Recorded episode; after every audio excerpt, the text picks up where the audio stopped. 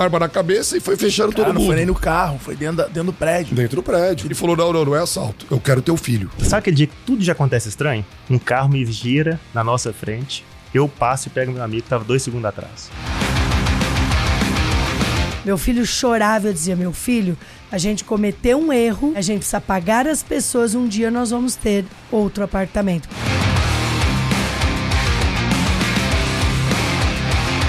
Qual é o seu plano B se não der certo essa rodada? Aí Eu falei, "Eu- eu não tenho plano B.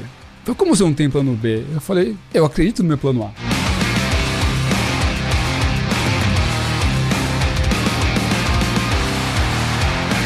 Talvez seja a forma mais barata, entre aspas, de você aprender é você dividindo o tempo com as outras pessoas e ajudando elas naquilo que elas imaginam que você pode colaborar. Eu acho que o maior desafio é engajar essa moçada toda para fazer com que ele se sinta dono de um negócio que ele nem tenha tanta exposição societária assim. Todo empreendedor precisa ter coragem. Primeiro ponto é coragem, garra e vontade de fazer acontecer.